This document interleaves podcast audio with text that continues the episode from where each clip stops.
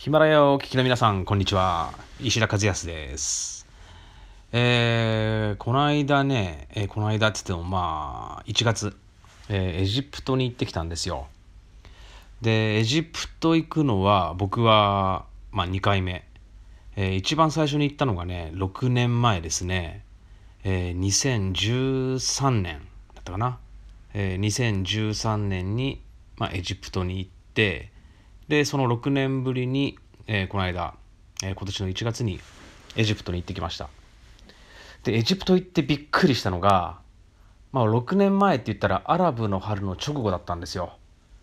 えー、アラブの春っていうとあのアラブ地域全体で起きた起きた民主化革命ですよね。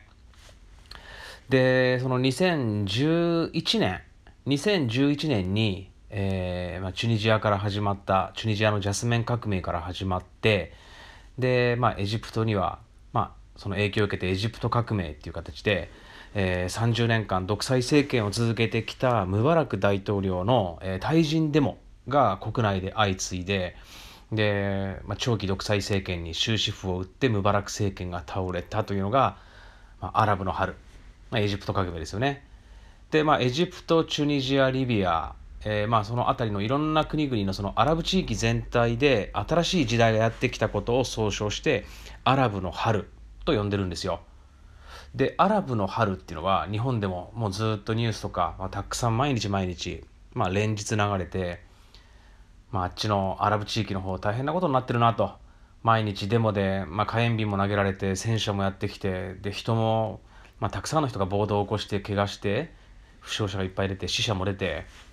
まあ大変なことになってるしまあエジプト人の友人もいるんで僕もまあニュースのテレビの映像を見てて心配してたんですよね。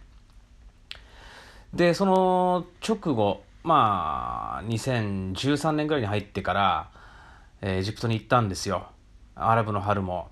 まあ、だいぶ落ち着いたということで。でも落ち着いたと言ってもまあその2013年当時もうカイロの街並みはもう本当になんだろうボロボロで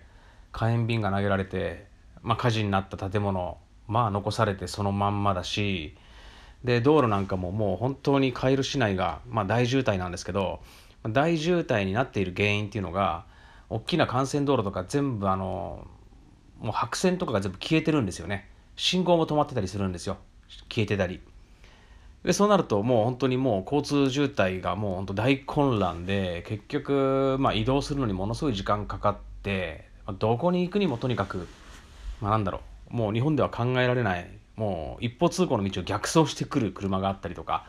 交通ルールもへったくれもないっていうような状態だったのが僕が最初に行ったエジプト。2013年当時がそういう状況だったんですよね。でその時に思ったのがまあアラブの春っていうのは、まあ、アラブ地域の若者が、まあ、その30年間長期独裁政権で国が良くなっていかないそのムバラク政権下のエジプトという国に不満を持ってもっと国を良くしようっていうことで、まあ、若者たちがフェイスブック上に集まってインターネットで、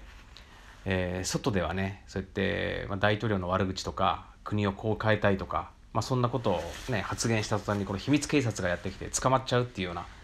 まあ、それがまあ長期独裁政権によくありがちなそういったあの警備体制なんですよね。でなので若者たちは自分の言いたいことが言えない。言えないから、まあ、インターネット上のフェイスブックでクローズのグループを作ってでそこに国を変えていこう。みんなで国を変えてやろうと。動き出して、えー、革命広場に集まって、えー、国を変えたと。そういったデモを起こしたっていうのが、まあ、アラブの春なんですよね。でまあそういった若者たちが行動を起こしてで国をもっともっと良くしようと思って行動を起こした国と、えー、それに反して若者に不満が募りながらもなかなか若者たちが動けない国、まあ、我が国日本ですよねそういったエジプトと日本みたいなこの動ける人動けない人そういった国を良くしようと思って動ける人と動けない人の2つの国を見比べた時にじゃあ果たして10年後はどっちが有望かなとその時に思ったんですよ。でエジプトは当時2013年本当にもう国は大混乱でしたし、まあ、街中も本当にインフラももうボロボロでや大変なことになってるけど10年後こういった若者たちが国を引っ張っていくような国っていうのは結構強くなっていくんじゃないかなとその時思ったんですよね。でそれから6年経ってこの間エジプトに行ってきたんですよ。でエジプトに行って、まあ、びっくりしたのがまあとにかく若者たちが今豊か今ねエジプトっていうのは人口1億人を超えたんですけどこの1億人のうちの約1割が資産1億円以上の富裕層資産家だと言われてるんですね。でその国の10%の人口が富裕層でその富裕層のうちの約6割が30代以下なんですよ。若者たちの、まあ、起業家新しいその事業とかサービスを始めた若者たちっていうのがものすごい増えていて彼らが、えー、まあめきめきと、まあ、成長して頭角を現している国が今のエジプトなんですよね。でね日本の報道っていうのはアラブの春のあの事件をまあ連日連夜ずっとニュースで流してたんですよね。でそのじゃあアラブの春以降どうなったのかっていうのはなんか口を閉ざしたかのようになんか日本では一切報道されてないんですよ。まあでも実際エジプトに行くと、まあ、今お話したようなものすごい、まあ、治安も良くなって豊かな国になっていてでまあ若者たちのこの起業家とか、まあ、ビジネスマンとかで富裕層にこののし上がってきてる人がまあとにかく大勢いると。でそのエジプト、えー、首都カイロっていうんですけどカイロの町はもうあそこはもう自然災害とか紛争に巻き込まれた経験のない町なので人口が減らないんですよね。でイスラム教徒っていうのはあのとにかくたくさんの子供を産む避妊っていうものがあのやっぱ自然の営みをこのなんだろう強制的にこの排除するっていうことは許されない避妊が許されないということなんで、まあ、イスラム教徒は子供をたくさん産むんですよ。でまあたくさん子供を産むしエジプト人なんかは、まあ、1人のママが平均4.5人の子供を産むっていうぐらいとにかく子だくさんなんですよね。で子だくさんで自然災害もずっとなくて紛争にも巻き込まれてない都市なんでカイロは人口爆発とインフラ不足が社会問題なんですね。学校は今毎日1校建てないと、えー、足りないって言われてるぐらいそのぐらいまあ教育機関っていうものがもう急ピッチで建設が進められています。でなおかつまあカイロの中心部にいろんな官庁企業の本社とか学校病院とか集まってるもんだから、まあ、とにかくカイロは便利なんですよね。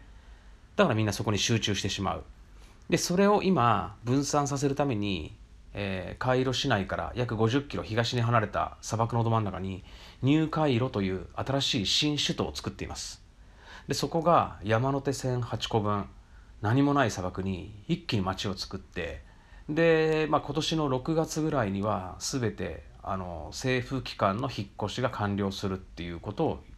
えー、報告を受けています。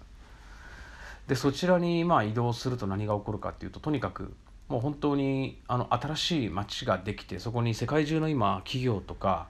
えホテルあと大学なんかも進出してきていてもうカイロがこの新しいそのニューカイロ国際都市として新しく動き出していくっていうような、